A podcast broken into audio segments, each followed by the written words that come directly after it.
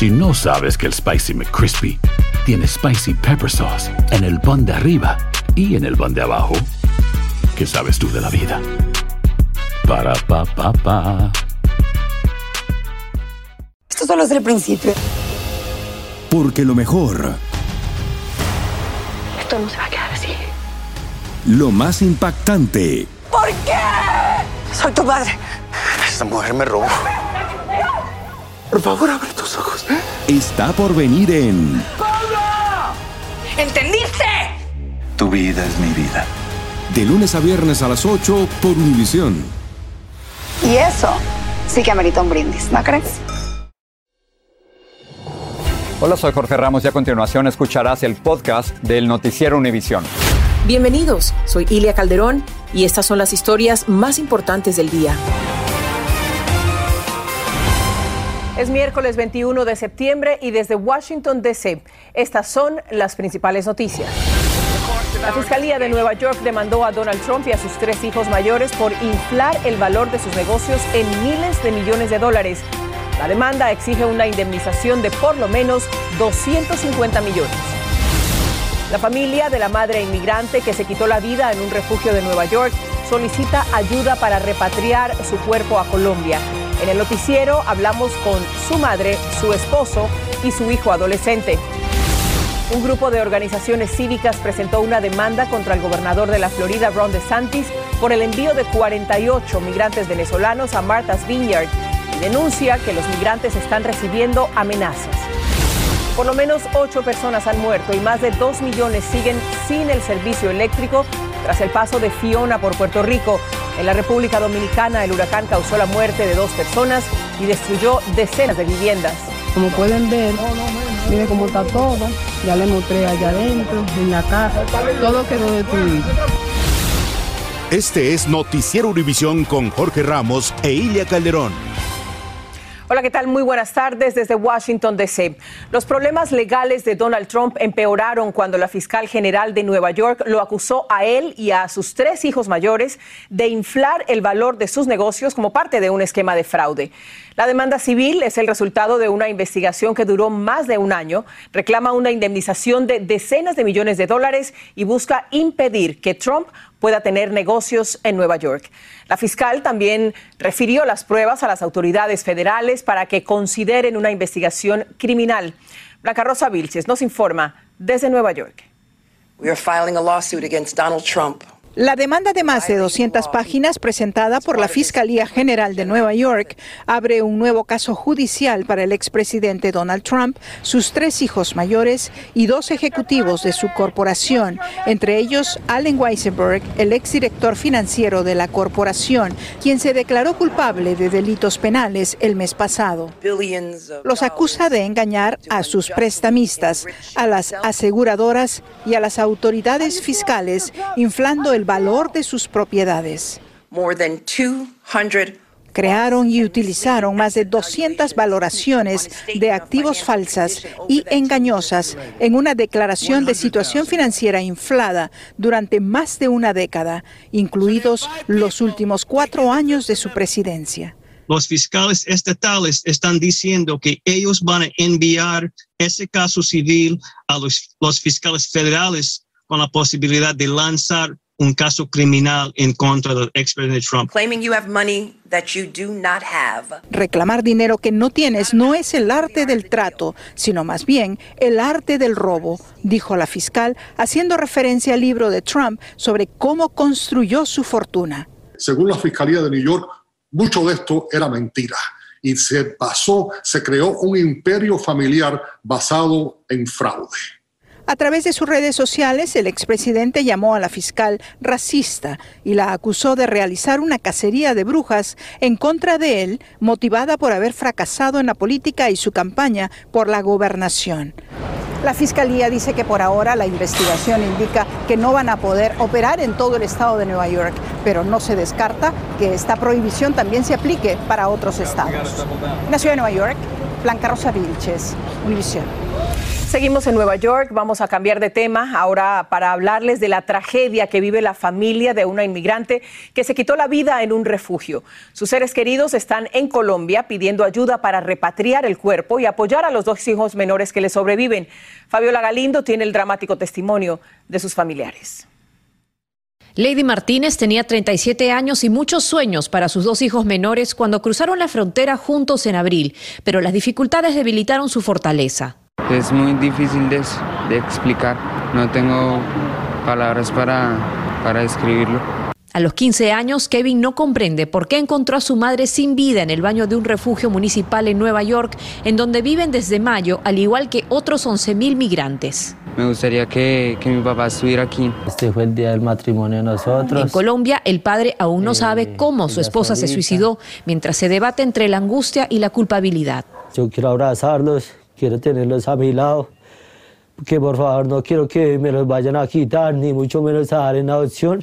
Habló con ella dos horas antes de que se quitara la vida. Dice que estaba angustiada porque no podían reunirse, a pesar que él intentó cruzar la frontera de México con Estados Unidos tres veces. En el momento que llegó migración nos separaron, eh, que por no tener el acta de matrimonio. La familia entera ahora carga con el dolor. Mientras, aquí en el refugio municipal en donde se halló sin vida a esta joven madre, los residentes aseguran que los servicios sociales en español son escasos, pero lo que abunda es la sensación de soledad y aislamiento. De, la chica. Dijo, a mi mamá ahí la... Ellas viven allí y nos dijeron que tienen miedo a represalias. Aseguran que no les permiten socializar dentro del refugio. Estos de seguridad quieren gritarle a la gente. Pero la sí, verdad sí, no, no, son todos, son contados. exacto. Señalaban a mi mamá como si fuera la peor mamá del mundo, sabiendo que, que ella lo daba todo, que ella simplemente lo que quería era trabajar. La madre de Lady le pide a las autoridades poder tener a su familia junta otra vez. Que me dejen traer mis hijitos y, y mi hijitica. No sé qué hay por allá solita, por favor. En Nueva York, Fabiola Galindo, Univisión. Son las caras de la tragedia de la inmigración. El gobierno de Washington DC creó una agencia para brindarle asistencia a los migrantes que están enviando gobernadores republicanos. La llamada Oficina de Servicios a los Migrantes formará parte del Departamento de Servicios Humanos de la zona capitalina e intentará cubrir las necesidades básicas de los recién llegados. El envío de migrantes en aviones a Martha's Vineyard ha desencadenado una investigación criminal y por lo menos una demanda judicial. Organizaciones cívicas demandaron al gobernador de la Florida, Ron DeSantis, quien asumió la responsabilidad por el envío. Además, los demandantes expresaron preocupación por amenazas que están recibiendo los migrantes. Pedro Ultreras tiene los detalles. Mientras los migrantes venezolanos continúan en una base militar de Massachusetts, los abogados que llevan su demanda lograron esta mañana que la Corte permitiera continuar el caso de manera anónima debido a las amenazas que están recibiendo. Han estado recibiendo muchas amenazas, eh, amenazas y mensajes de odio que también han sido dirigidas al equipo legal de los abogados por los derechos civiles. La demanda se presentó en una corte federal de Boston, muy cerca de la base militar donde ellos se encuentran. Esta demanda eh, busca una medida cautelar, un, un, amparo para parar la reubicación, la expulsión de inmigrantes bajo condiciones eh, de mentira. Los migrantes aseguran que fueron llevados a la isla de Martha's Vineyard el miércoles pasado con engaños. Y eso es uno de los principales argumentos en la querella. Fueron transportados mediante engaño, lo cual también representa una violación eh, a su libertad eh, personal. En la demanda se destaca, entre otras cosas, que el gobernador de Florida pagó 615 mil dólares por alquilar dos aviones privados, con un costo de 12.300 dólares por pasajero. Los migrantes aseguraron a Noticias Univision el fin de semana que las aeronaves eran muy lujosas. ¿Cómo era adentro? ¿Cómo fue el trato y todo eso? Elegancia, elegancia, adentro todo era elegante. Y esto es algo que en la demanda también se busca aclarar, dicen las organizaciones demandantes. Poner en claro qué fue lo que realmente hicieron para poder enviar en avión privado a estas personas, de dónde vinieron los fondos para pagar por esto. En nuestras conversaciones telefónicas con ellos, se mantienen cautelosos y no dan detalles de la demanda por la naturaleza del caso, aunque han aceptado que todos firmaron un documento autorizando a los abogados que los representen. Como respuesta a la demanda, el gobernador de Santis insiste en que no hubo engaño. asegura que los migrantes estaban desamparados con hambre y a los activistas no les importaron. Además, indica que ellos firmaron un documento de consentimiento para viajar. En la ciudad de Nueva York, Pedro Ultreras, Univision. El gobierno del presidente Biden reanudará los trámites de visas en Cuba en el 2023 para desalentar la inmigración irregular. El papeleo podrá hacerse a través de la Embajada de los Estados Unidos en La Habana. Este año fiscal, una cantidad récord de más de 150 mil cubanos ha llegado a los Estados Unidos, en su mayoría por la frontera con México.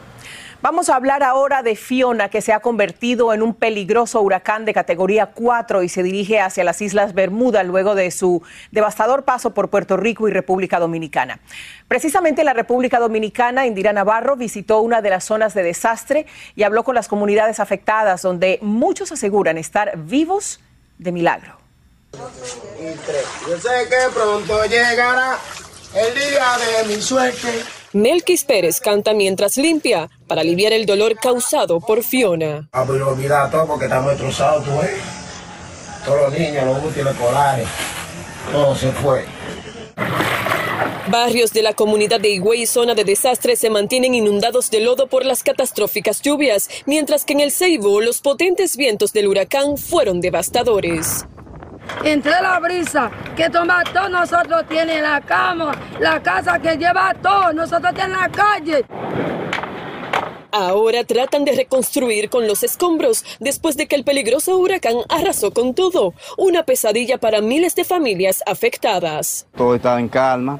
Eh, por lo regular estábamos contentos, pero a partir de las 8 de la mañana, cuando volvió de nuevo ese fenómeno, fue acabando con todo. Una pareja de esposos sobrevivió de milagro al duro golpe del ciclón. La brisa, muy, mucha brisa, fue fuerte, fuerte, fuerte. pasó y después volvió otra vez entonces el ojo. Entonces acabó de, derrumbar la casa y nos cayó encima a mí y mi esposo mío. Salimos de ahí porque Dios fue que nos metió la mano para que nosotros saliéramos. Y aunque muchos celebran el milagro de la vida, es inevitable el sufrimiento por los estragos de Fiona en la región este del país. Se me fue el mundo porque yo no tengo nada. La temporada de huracanes en el Caribe sigue activa, por eso muchos damnificados como esta familia que lo perdió todo urgen acelerar las ayudas para poder enfrentar a tiempo el impacto de cualquier fenómeno en el país. En el Ceibo, República Dominicana, Indira Navarro, Univisión. En Puerto Rico, el gobernador Pedro Pierluisi visitó hoy algunas áreas afectadas por el paso del huracán Fiona y confirmó que el presidente Biden aprobó la declaración de desastre mayor para la isla. Por lo menos ocho personas han muerto y 350 mil usuarios han recuperado ya el suministro eléctrico. La falta de servicio para más de un millón podría tardar días o incluso semanas. En cuanto al agua potable, la empresa de acueductos dice que más de 700 mil clientes siguen afectados. Los estragos causados por Fiona se están sintiendo en casi todos los hogares puertorriqueños.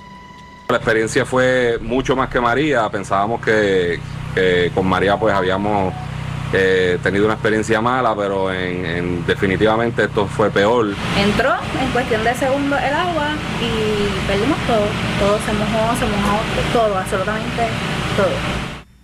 La gasolina también comienza a faltar en zonas rurales y muchas plantaciones fueron arrasadas por los fuertes vientos y las lluvias de hasta 30 pulgadas.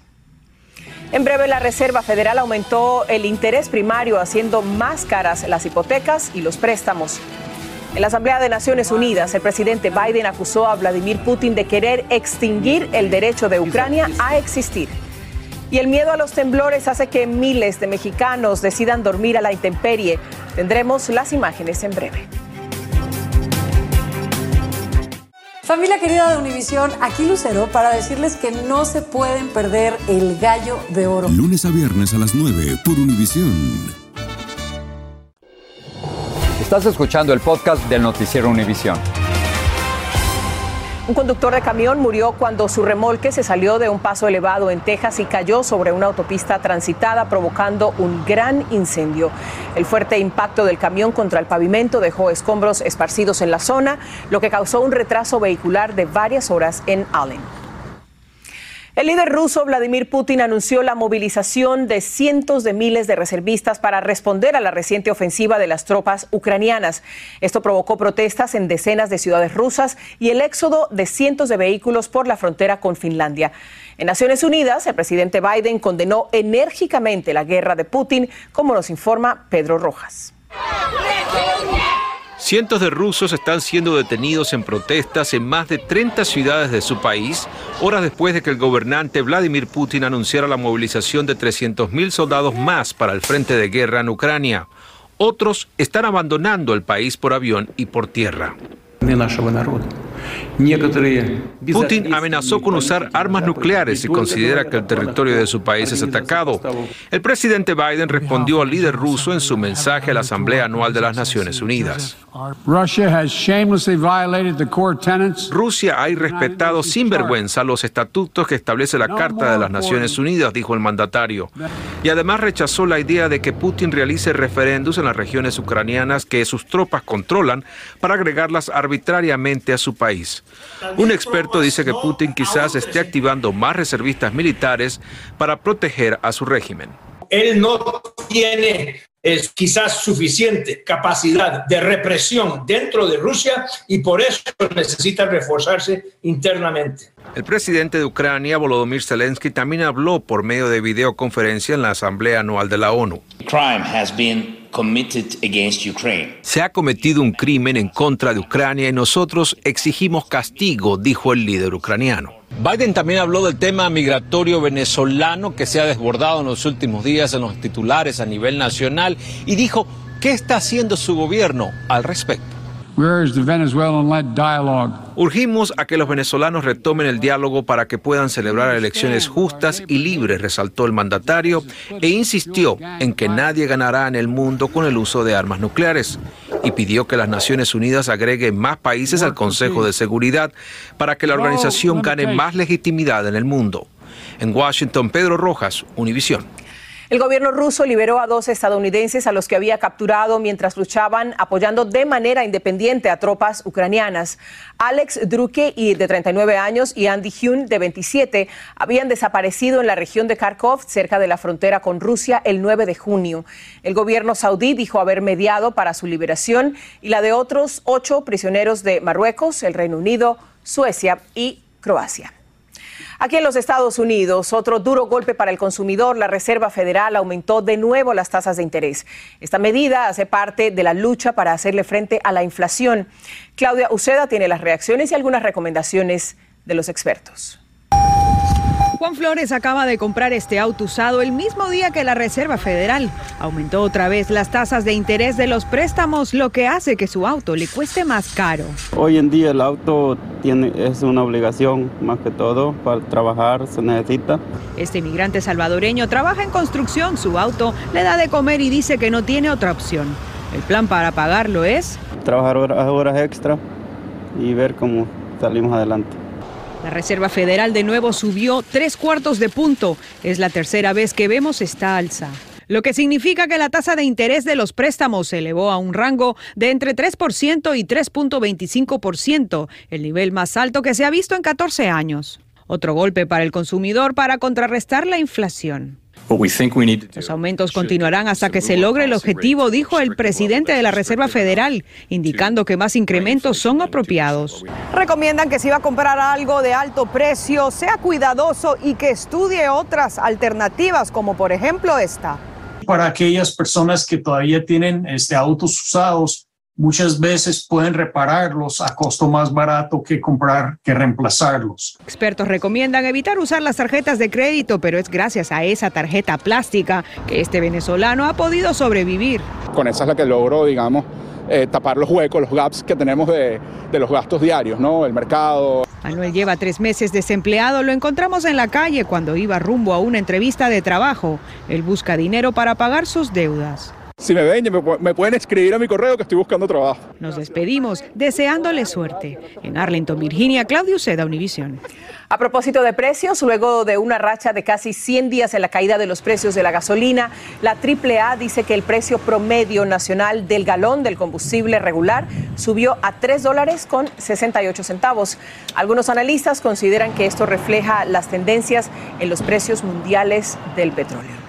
Aquí en Washington, la policía arrestó a un hombre de 44 años por vandalizar con pintura el monumento a Washington, un obelisco de mármol de 555 pies de altura, que es un ícono de aquí de la capital de los Estados Unidos. Sean Ray Deaton de Indiana habría usado la pintura para escribir una leyenda obscena en la base del monumento. Vamos ahora a nuestros estudios centrales. Ahí está León con un adelanto de la edición nocturna. Adelante. Iliad, saludo con mucho gusto. Amigos, esta noche en la edición nocturna tendremos las imágenes del video que muestra a dos policías de Chicago disparándole desde su auto a dos hombres desarmados, esto en julio pasado. El incidente ha provocado cargos penales contra esos dos agentes. Además, un estudio reciente revela que los niños tienen 35 veces más probabilidades de ser víctimas de robo de identidad que los adultos. Hoy vamos a tener en la noche recomendaciones para que los padres cuidemos a los niños de estos ladrones. Ilia, regresamos contigo. Hay que cuidar la identidad de nuestros hijos. Gracias, León. Bueno, hoy se conmemora el Día Mundial de Crear Conciencia sobre el Alzheimer y un nuevo estudio concluyó que una mutación de proteína estaría relacionada con el aumento del riesgo de padecer esta enfermedad que afecta a 44 millones de personas en el mundo. En un análisis liderado por la Universidad del Sur de California, se asocia el riesgo de padecer Alzheimer con entre un 20 y un 50% en personas que tienen la proteína denominada Sigue este podcast en las redes sociales de Univision Noticias y déjanos tus comentarios. El sismo del pasado lunes en México dejó más de 6.000 casas en riesgo de colapso y desde entonces se han producido más de mil réplicas de diversa intensidad. Los asustados pobladores de Colima, Jalisco y Michoacán tienen miedo de dormir en sus casas, por lo que muchos están pasando la noche a la intemperie. Alejandro Madrigal tiene el reportaje. La recámara la casa de doña Josefina Monroy colapsó después de que un tanque de gas explotara tras caerle escombros ocasionados por el sismo del pasado 19 de septiembre. No pudo recuperar nada. No puedo asimilar todavía. Mi corazón ya no aguanta tanto. Son las secuelas del mismo que aún no acaban, como en Tecomán, Colima, muy cercano al epicentro y en donde miles duermen en las calles y en albergues por temor a que sus casas dañadas se vengan abajo ante las más de mil réplicas registradas. Pensé que no debemos de estar solos, que no debemos ir a donde está más gente y pues ahora más cuando ya son ya más grandes. En Cualcomán y Chinicuila, Michoacán, el epicentro del sismo de 7,7 grados Richter, la mayoría de las casas resultaron dañadas, muchas con riesgo de colapso. En total, las autoridades contabilizaron 6.000 viviendas dañadas entre Colima, Jalisco y Michoacán. Esperamos que vengan, vean la situación, porque ellos solo están viendo en las ciudades, en los pueblos, pero aquí nadie ha venido. En la ciudad costera de Manzanillo, una de las más dañadas, dos personas fallecieron. El empresario Rafael Canet en un gimnasio que se derrumbó y la señora Antonia Sánchez, a quien le cayó el techo de esta tienda. Su familia le dio el último adiós. No nos esperábamos esto, este, pues son cosas pues, de la naturaleza. Protección Civil de la Ciudad de México ubicó 21 edificios en riesgo y no incluyó esta escuela que según un dictamen tiene riesgo medio, pero autoridades dicen que no hay peligro para los niños. Yo no quedo conforme, tan simple y sencillamente porque el pasillo del, del piso de arriba para los niños, el pasillo no está sostenido por ninguna trave. Cualquier otro temblor se viene abajo. La Secretaría de Educación Pública asegura que son 74 las escuelas que presentan riesgo. Una de ellas es esta. Aquí colocaron un dictamen que representa un riesgo medio, por lo que padres de familia decidieron llevarse a sus hijos. En la Ciudad de México, Alejandro Madrigal, Univisión. Terminamos el noticiero con una gran historia. El astronauta salvadoreño americano fue enviado en una misión a la Estación Espacial Internacional. Esta misión llevará al doctor Frank Rubio, nacido en California, de padres salvadoreños, a participar en experimentos que durarán 188 días. Qué bueno contar con figuras como él, en quienes nuestros hijos se puedan ver representados. Con este gran orgullo para nuestra comunidad hispana y en un mes en el que celebramos nuestra cultura y nuestra identidad, me despido desde Washington, D.C. Muy buenas noches para todos. Noticiero Univisión, siempre a tu lado.